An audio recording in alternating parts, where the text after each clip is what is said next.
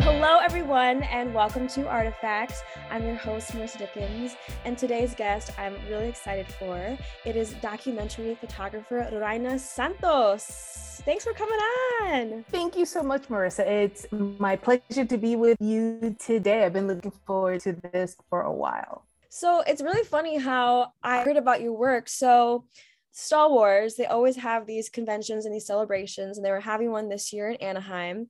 And so my parents attended, and I was coming a day later. So the day they were there, they saw a panel. That's your panel. And it's called, "This is the diversity that we are looking for, race and body positivity." And they raved about it and loved it. The day I came, they're like, "Marissa, you have to interview her. You would love it." And so I was like, let's do it. And now I have my own little personal panel going on. I get to hear everything. So I'm really excited that we're able to do this and that you can share your journey and talk about fandom and Star Wars. What was that like, just first off, to do that panel for Star Wars? I can't begin to tell you what a huge fantasy it was to be able to do this type of panel. I started going, I think it was Celebration 3. I never heard of Star Wars celebrations or conventions of any kind. I grew up poor. I didn't know any of the stuff at all. And once, as I became an adult, I found out about it. I'm like, oh my God, I love Star Wars. I have to be part of it.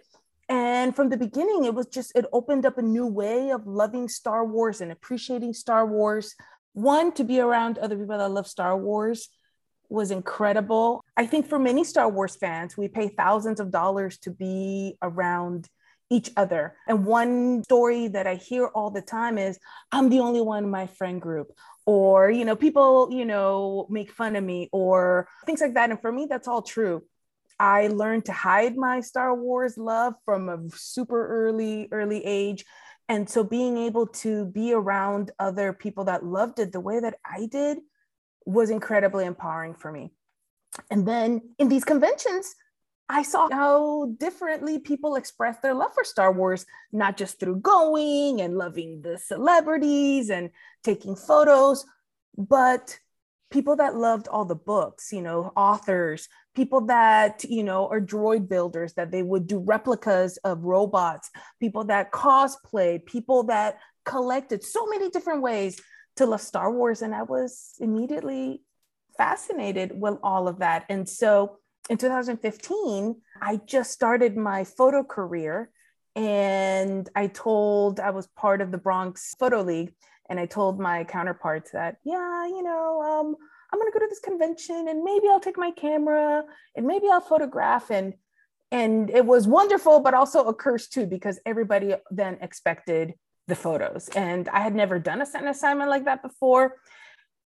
And I've never done an assignment that was so personal. Like, oh my God, I'm coming out with my nerddom, because I wanted to photograph fans that look like me. I was photographing plus size women and fans of color. From the beginning, it was terrifying. I didn't think I was good enough as a photographer to do it. I didn't have the skills.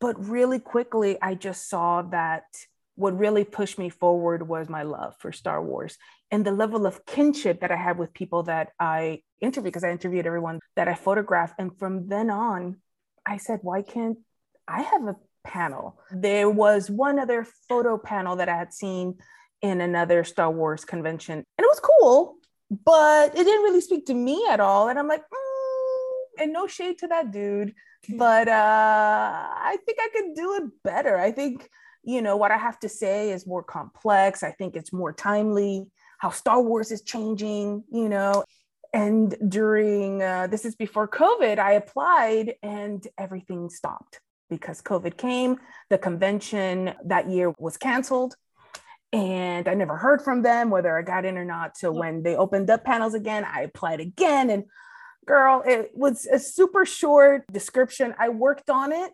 like it was a dissertation, and I turned it in, and I got approved, and I got accepted with my panel. And presenting that panel was a fantasy come true. And in all honesty, I hope that it's only the beginning for me and being able to really engage with Star Wars in this artistic and academic way. It was It was amazing. And so it was also meant to be, like, your parents got to go. I know. It was amazing. I had no idea who would come. And it's like throwing a party, you know, is anyone going to even show up? And, yes. But I did, you know, not out of ego, but I did count. It was 55 people that came to. Really good though. I think that's good. I think it's so interesting. You can find any aspect of Star Wars and make it your own. Costumes, art, like you said, droid building. People have pins. You have stationery. It's become more mainstream. And it's really nice that, like, your panel talks about creating this fandom that's more inclusive, bringing more people in. Absolutely. You know, and I think that especially in the time that we live today, you know, where we're truly going backwards in so many ways, dealing with women's rights, dealing with rights of people of color, with, you know, indigenous people. We are in a really unique moment in history. And I think that creating space for people that are othered is imperative in being able to empower someone to not just exist and feel comfortable in that space, but also to demand for more. That's one thing I shot this year too, you know, during Star Wars Celebration and at Anaheim. I usually try to interview, I photograph first and then I interview second. And a recurring theme in the interviews is that people, well, I want more. I've seen this and it's cool that I'm seeing this, you know, and I'm seeing this character and there's more Latino and Jimmy Smits. You know, I know all the Puerto Ricans in the Star Wars lexicon, you know, I'm Puerto Rican, but being able to see it, it allows you to say, like, well, what about seeing more of this or more of that? You know, there've been hints of, you know, queer relationships in Star Wars, but nothing ever really specific. And so in a way, it's like, no, I want more specificity. I want to see myself on screen. And so I think being able to do these kind of projects to highlight people that have been othered, that have been pushed out. And literally, honestly, you know, when I first started to really delve into the Star Wars fandom and universe as just a fan, you know, not a photographer, there were instances where, you know, spaces where I didn't feel comfortable, where I didn't feel wanted. And I wasn't down for that. This Star Wars galaxy is too huge and too complex for that to happen. And in a way, it's, you know, let's really live as fans the model of Star Wars, which is about inclusivity. It's about, you know, the underdog winning against the dominant, you know, restrictive culture and really living that reality. Star Wars is incredibly political. And people that don't acknowledge that, I think, you know, are not being honest with themselves. And so for me, doing this project was really selfish. I wanted to see photos of people that look like me. I want to be part, because I've been a hardcore Star Wars fan since, as long as I can remember, since I was a little kid and watched Star Wars for the first time. And if I'm able to really help other people feel like they belong and ask for more, demand more from Disney, like, no, I want to see more characters. I want to see more of this. I want these type of stories. I want more complexity. I think the better. How cool too, that if you don't see it, you make it happen. I'm going to take charge and say, I want to see this. So let's do it. And Star Wars was, the celebration was like, yeah, come on, bring it on the panel and do it. What was the response like after your panel? Did people come up to you, or what was that like? One, you know, I made sure that we had enough time for a Q&A, because that's the most interesting when people are able to, I feel, you know, when I go to panels, I'm like, going to ask. Yeah, absolutely. Like, you know, I want to ask a question. Like, I want to be heard. I want someone to validate me, or, you know, I want to have this conversation. Like, I've been, you know, waiting for 2 years to talk about this subject or this question or this character. So I made sure that we made a lot of time in the panel for questions. I was really taken with how intense the questions were, you know, about the fandom and how appreciative so many of the audience members were that the panel was just happening. At the end, there was, we had a lot of people coming and talk, and you're just so flattered because, you know, I wrote all this by myself. You're shooting alone, you know, you're editing alone. And so to show this stuff to people, you hope that people like it, or that people really get it, you know, the motivation of why doing this, why this work is important in the larger scope of Star Wars, period. And so there was this young woman who came up and she started tearing up, and she was just saying how glad she was to have been there and to hear what I had to say about photos. And she told me about her art, and it was just incredible, especially being able to commune and create community with younger people, you know, to hopefully set that model for them. And it just floored me, because you are alone when you create so much. Mm-hmm. And the largest, you know, and biggest compliment is when someone is affected by what you create. And so that was incredible for me. And it made all the late nights, all of the edits. Yep. Girl, I started working on my presentation before I was even accepted. I was like, I'm going to start doing my sequencing.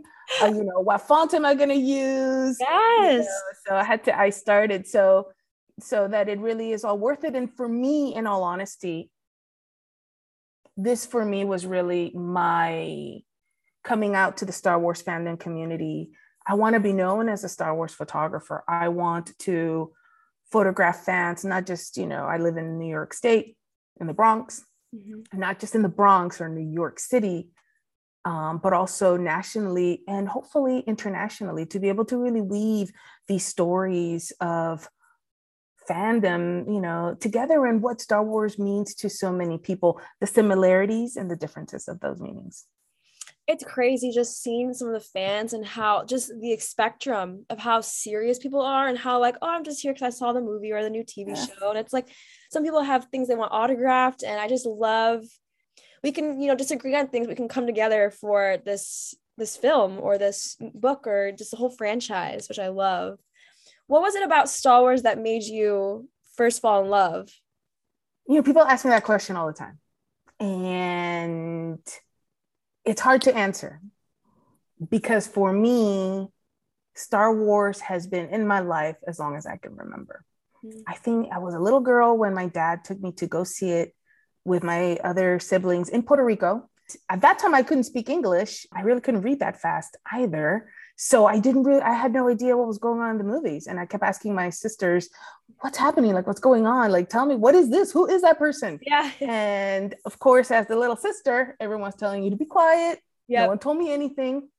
But Marissa, from the first scene in Star Wars Episode 4, A New Hope, 1977. Yeah.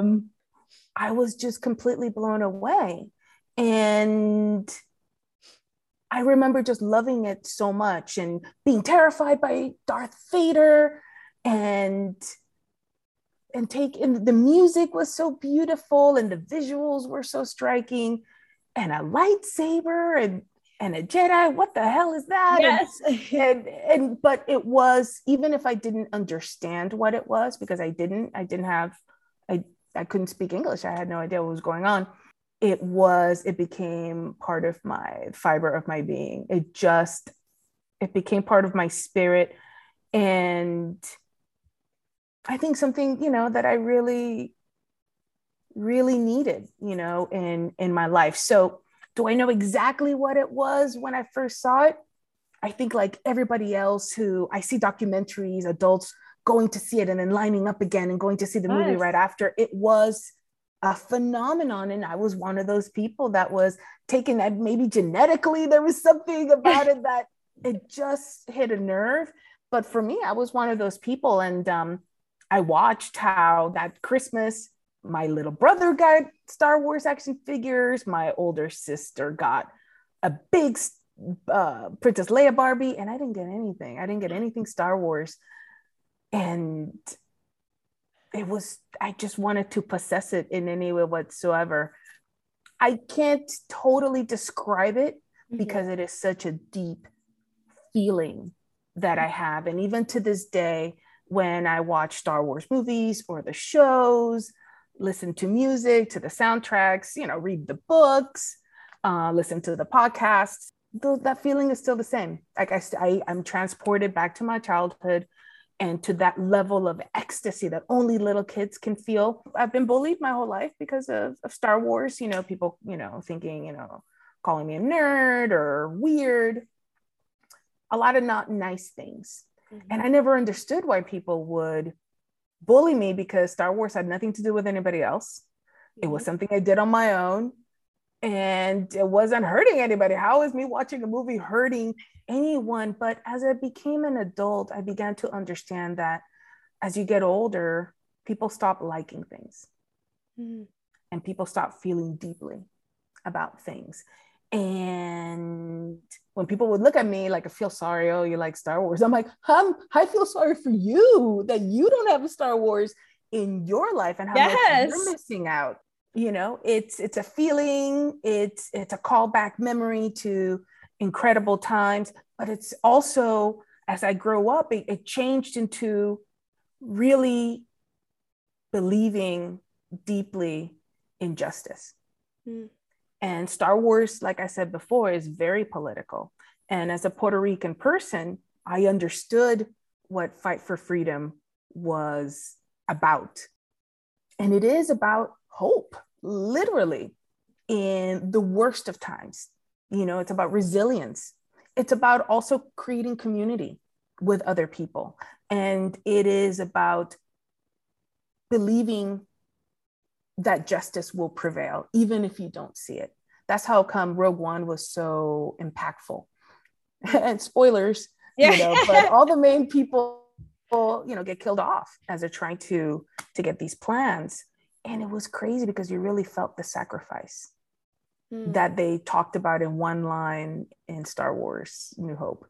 And I think as people, we really need to come together and to fight and not give up, you know, on our rights, not be, you know, not let apathy win. Mm. And so for me now, Star Wars, it means so much more than it did when I was a little girl. But I'm glad that I'm able to it's like a time machine for me. I'm able to transport myself, you know, as a young person, and just giving myself permission to love something very, very deeply. I love that art and film like Star Wars can bring you back to like a sense of nostalgia, and then it stays with you as you grow. It grows with you, like he's talked about, and how it's paralleled. You can use it as a parallel to society. And I have to ask, who's your favorite Star Wars character? These are all dangerous questions. I know, they're probably so hard. Or like your first instinctual. Well, when I was little, I loved Luke because I wanted to be a Jedi. I wanted to have a lightsaber. I wanted to move stuff with my mind. Yes. Control people, like as a kid, like, no, I wanted to be McDonald's. But also I related to him. He was young and trying to figure life out. And I was young and trying to figure stuff out too. I saw Empire Strikes Back in the United States. We moved from Puerto Rico to the United States during that time. And so Star Wars also took different meanings for me too. There was Billy D. Williams, who is, you know, the first, you know, main character of color in Star Wars. And it was amazing for me because I'm like, oh, he looked like one of my uncles. Mm. Like he looked like he could be a cousin of mine, someone that I recognize very much. And that was incredible for me to be able to see that on Star Wars. And as a person of color, early on, you learn to love things that don't represent you. And Star Wars, I've been incredibly loyal to Star Wars, but it hadn't represented me, you know, specifically. That was incredibly impactful. But as a little girl, I loved Luke because I wanted to be a Jedi. And then as I got older, you know, and I became a woman, my favorite character is Leia. You know, she's resilient, strong, a leader. Mm-hmm. And just an incredible example. And Carrie Fisher, she was the person to see at the celebrations. Yes. She was honest and most importantly, man. She just told you everything, even before she wrote her book. Like she would tell you all the stories that she divulged in her last book about, you know, what went on behind the scenes at Star Wars. But also she was hilarious, and I loved her use of humor. But my real favorite character in Star Wars has not been created yet, because I'm waiting for there to be a plus size amazing chick, yes, that's Latina, in live action. And that that character I'm going to cosplay every single day and every Halloween. And I'm waiting for that. And for the first time in my life, it feels like a possibility. And to live with that is incredible. But, you know, don't get me wrong, girl. I'm, you know, like that meme, you know, when it comes to Star Wars, I'm down for anything. Like, you know, I lived in the desert of Star Wars where there were only movies on VHS that I recorded off the TV, okay, that I would watch with commercials. And so for me, anything that comes out, I'm super down for, but I'm waiting for that Latina plus size girl. I'm waiting for her. Me too. Yes. I want to shift gears a little bit to talk about photography and how you got into that art form. So can you talk about how you even got started with that? I've always been in love with photography since I was a little kid. When we moved from Puerto Rico to California, like a very stereotypical, you know, even though Puerto Ricans are not immigrants, but immigrant-like story, we lost all of our photos on the 405 freeway that fell off the top of our station wagon. And so I grew up with only having maybe 2 or 3 photos of me as a child. Wow. And kind of connecting that, like not really having images that represent you, make you a little obsessed about photos. And so I've always loved images, the possibility of what they could capture, and more importantly, the history. And someone, you know, and being part of a family that moved a lot, you know, documenting history was really important. But we also grew up, you know, pretty poor, and we didn't have cameras a lot of the time during my childhood. So I grew up understanding the importance of having a camera and documenting what was going on. And I became the family archivist and documentarian one summer during college. I had nothing to do. And so like so many families, we had a suitcase full of loose photos. And that kind of represented the history of our family. And so I took an entire summer and became an investigator and just put all these images together and tried to put, you know, events together with each other. And I made 14 albums that summer. Wow. And I really do believe that was the beginning of me really falling in love with photography and documentation. But never did I think it was going to be a career or something that I could actually follow. I lived in Spain for a few years. And of course, you know, being in Europe, there's so many beautiful things to photograph and so inspirational. And while I was there, I really was getting into street photography, which I didn't even know was street photography at the time. I just was taking photos of my life. And once I moved back to the United States, I gave myself 1 year, you know, it's like, why don't you try this photography thing? Like try to figure out what it is, what do you like before you go to grad school to become a psychologist. Give yourself 1 year. And, you know, that year has turned into 9 years. Wow. And I've been incredibly gifted and lucky to have met incredible people throughout my career that have really helped me in honing my skills. I'm a self-taught photographer. I was going to ask, I had no formal training, self-taught. Yeah. No, girl, no formal training. I wish I would have could go back in time in college and I'm like, take photography. But no formal training. But once I decided to do Star Wars, I found this new place in the Bronx called the Bronx Documentary Center. And I would go every Friday and they would have photo talks. And that was my beginning. That was basically my grad school for photography. And I, you know, later joined the Bronx Photo League as part of that collective. And that's really where I learned so much. I was older than everybody else in those rooms. I'm thinking to myself, what am I doing? I should just go to grad school. Like, I'm not making any money. You know, this is ridiculous. But the beautiful thing at the time is that when I moved from Europe, I moved in with my father, who is an artist. He was a musician, a composer, arranger, musician in Latin music. And he was so supportive of me trying to just figure out this whole photography thing. And so the first thing that, you know, my photography friend said was, photograph what's around you. And what happened to be around me is this super duper famous guy that I'm living with, my dad, you know, Papi. And I started photographing him. And that was really the beginning of me doing a long-term documentary project. And so I really learned the craft through photographing, you know, my father. And that process also, I think, really allowed us to get incredibly close. And how long was that? Did you photograph him for? Was it like over a year, a couple months? I photographed him for 8 years. Wow. In that period, I became his manager. So I was his music manager. And I also became his caregiver. You know, the decline of older adults, you know, happened. And I was there for that. You know, there are a lot of images of his decline that I never shared. You know, he wanted to keep a certain level of public persona, you know, because he said, you know, if people see me in a particular way, they're going to think I can't work. And my father worked all the way until he passed. It really taught me so much about the challenges of photographing a loved one, the challenge of seeing someone change, you know, physically, and also the challenging of photographing someone that you're actually literally taking care of.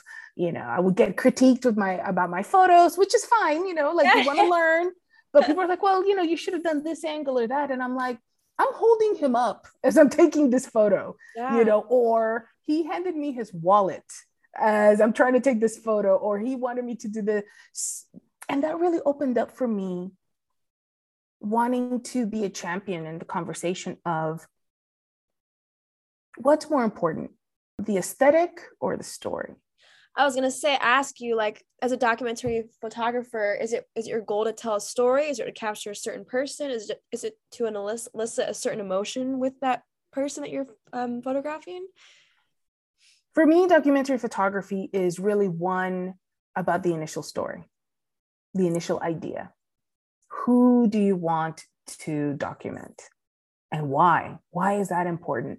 And for me, I truly gravitate towards people that are othered, people that have been made to feel invisible. We turn our backs to older adults. You know, once, you know, we live in an incredibly ageist society. They have so much knowledge, though, you know, it's like you should really not turn your back on older adults because they have so much wisdom. That's absolutely right. So much so that now I am a teaching artist and I teach documentary photography to older adults. That's what I do now. That's one of the many jobs. I have many jobs. That's one of the jobs that I do. And it really came out of, you know, me being my father's caregiver and understanding seeing and then understanding and trying to deal with the challenges that he faced every day, how people treated him, the kind of care that he needed. And, you know, I also, you know, as growing up, you know, as, you know, Puerto Ricans, we take care of our family. I help my mom take care of her mother, take care of her father. I help my father take care of my grandmother. So for me, taking care of older people has always been normal and something that I've done since I was a little kid.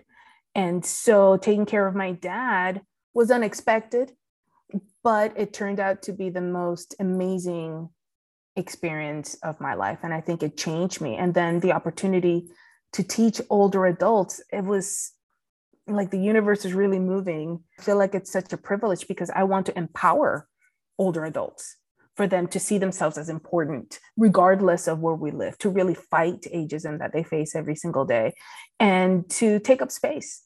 And more importantly, to express themselves, you know, that we can all be artists and being able to partake in artistic things, artistic endeavors is so incredibly important to our soul on an everyday level. That's how come I love cell phones. Like, I'm not an elitist when it comes to equipment at all. I mean, you know, if I could afford a Leica, I would, don't get me wrong. But also to me, photography should be about accessibility. So, I think, you know, art should be an accessible option. That's absolutely right. Absolutely. Absolutely. So I started photography and photographing, you know, my dad just to practice, but then it became a project. I was able to do my first solo exhibition in the United States with the show named #Papi El Maestro, which were images of my dad. And through that exhibition, the New York Times. I saw that and I looked at those photos. I said, I really feel like, not like I know him, but those photos I think really do tell a story. And you get a sense of like respect out of them and a sense of solitude. And a lot of the, not a lot, most of the times, it's just him and me. It was just us. Mm-hmm. And he really supported me. And I wanted to give up all the time. I'm like, I'm not good enough. This is hard. Or, I'm too old. Artist struggle. Absolutely. And when I would talk to him, he went through it all himself. He was, a musician since he was a child, and he was in music his entire life.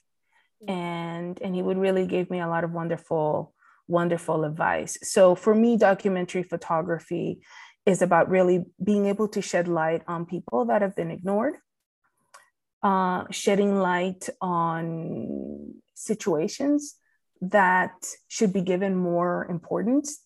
That's what I want to photograph. That's what I'm into. Do you have any exciting projects coming up that you want to share or anything that you're looking forward to? Absolutely. The first thing, I really want to do is this panel was for me to really be able to present myself formally to Star Wars fandom as the Star Wars photographer. I want to take portraits of as many Star Wars fans as I possibly can all over the world. So I would love for people to contact me if they want me to photograph them. And you can find me on Instagram, Twitter, and Facebook under Raina Santos. Yes. And then also you can look at my website and contact me through there, which is rainasantos.com, RHYNNASANTOS. So I really want to be able to continue my projects, in a much deeper way. I mean, I want to photograph at cons, but I want to move out of that and to move into people's personal spaces, into their homes and really see how they express fandom. I'm also working on a photo book of images of my father. I think is really, really important, for the legacy of my father.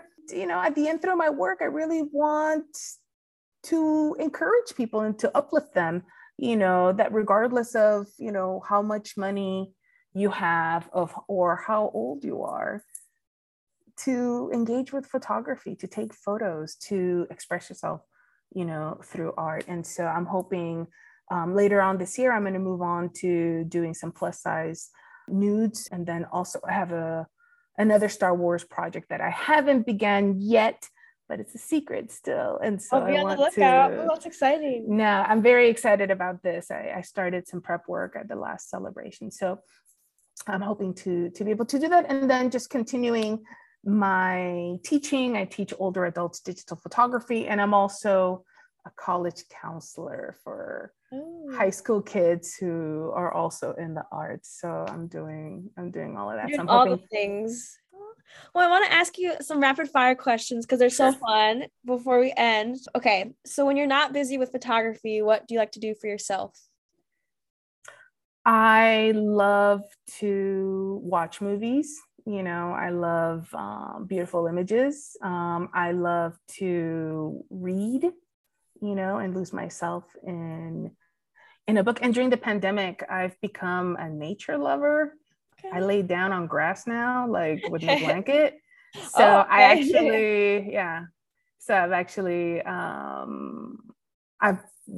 I've started to do a lot of outside activities, and I love playing tennis. So I will force anyone to play tennis with me.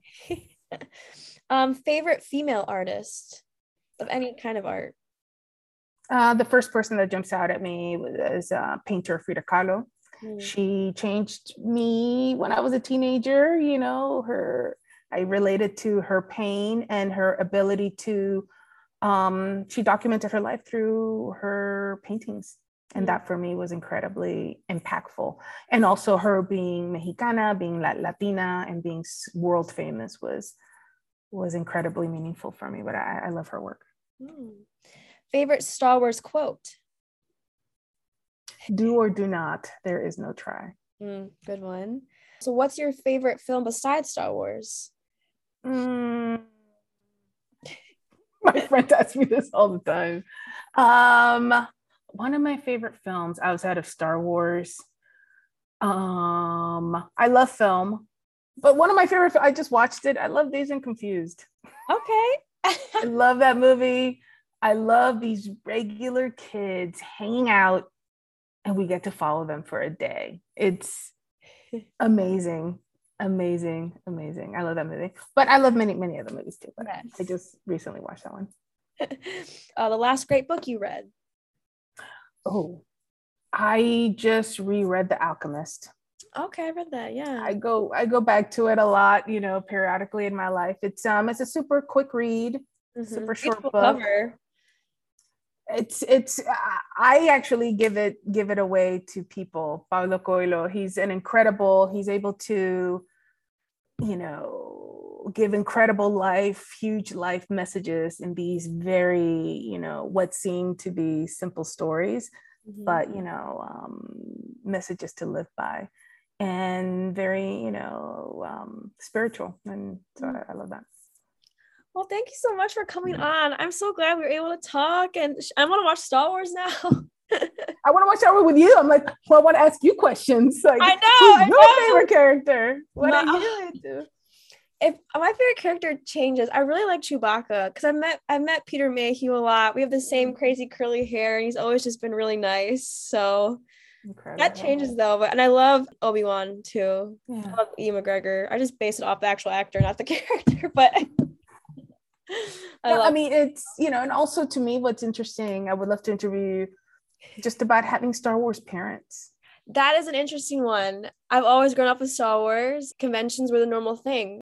I guess the same thing as when I was younger, you know, you don't want to like share your fandom or it's like you're a nerd or whatever. But then as you get older, it's, I don't really care anymore what people think. I've met a lot of cool people through it and people love it. So yeah, that's an interesting one for sure. Yeah, I mean, you know, I love photographing Star Wars families, like whoever is, you know, is bringing.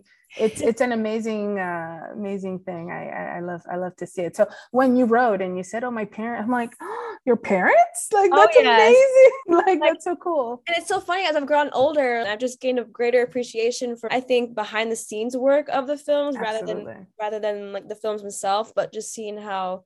What people have done. And so that's really impactful for me as an artist myself.